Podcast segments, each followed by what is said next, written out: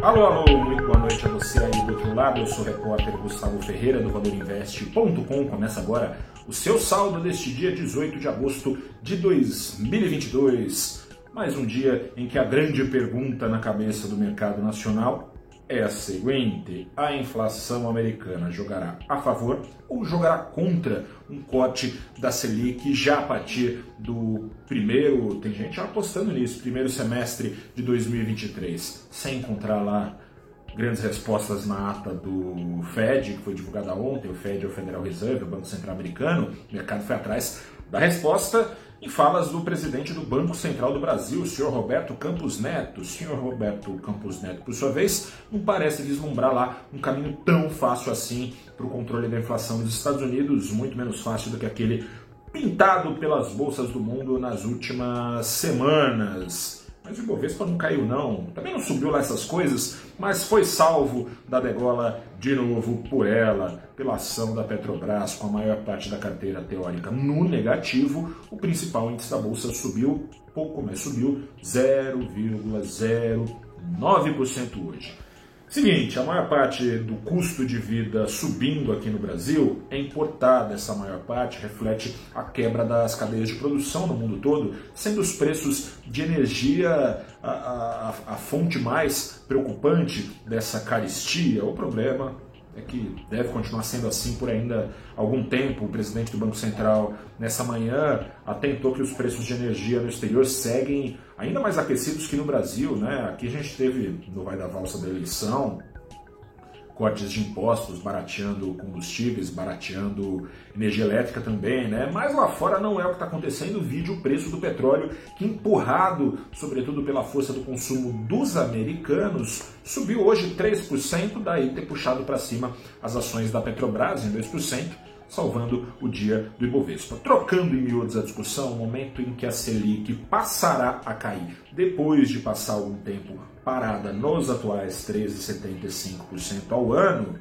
o momento parece depender da velocidade com que a inflação global vai cair ou diminuir a sua potência, ou seja, depende da velocidade de desinflação global. E pelo que diz Campos Neto, periga demorar sem a ajuda do exterior risco fiscal. Ele, o risco fiscal, pode passar a ser ainda mais determinante no rumo da inflação. E tem aí, nesse momento dos juros, uma faca de dois gumes para as companhias sensíveis a juros no Brasil. Né? Por um lado, se o custo de capital para de subir, como parece ter parado, desaparece, claro, um importante canal de drenagem do valor de mercado dessas companhias, caso de varejistas, educadoras, construtoras, ações ligadas à tecnologia, enfim, ações diversas ligadas ao consumo. O simples fim da alta de juros, e foram 12, uma sequência nunca antes vista na história deste país,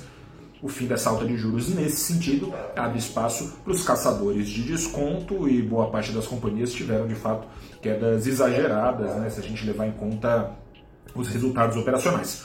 Por outro lado, essa alta do custo de, de capital e de vida, portanto, também via juros, mas de capital sendo evitada agora, parando de subir ainda mais, não tem milagre, né? O, essa alta do custo de capital evitada no curto prazo tende a ser diluída no médio e longo prazo, ao longo dos anos. Trocando em miúdos aqui, no frigir dos ovos, juros mais altos uh, por mais tempo, ou seja, Selic ou caindo menos ou demorando ainda mais a cair, e esse fator pode ter sido, parece que foi isso, incorporado pelas ações sensíveis a juros, não à toa, a maioria delas apontou para baixo e o rally tem sido forte, né? O rally tem sido forte, mas baseado nessa perspectiva de Selic caindo mais cedo, inflação americana ajudando.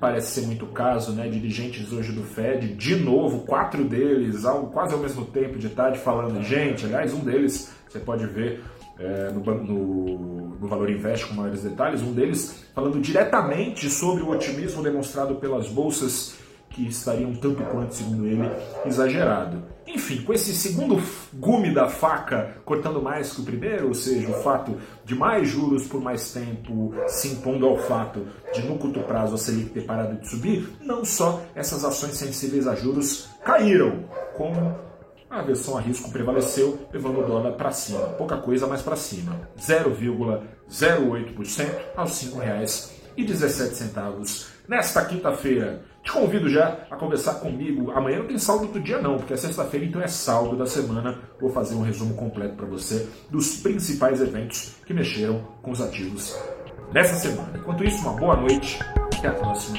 e tchau.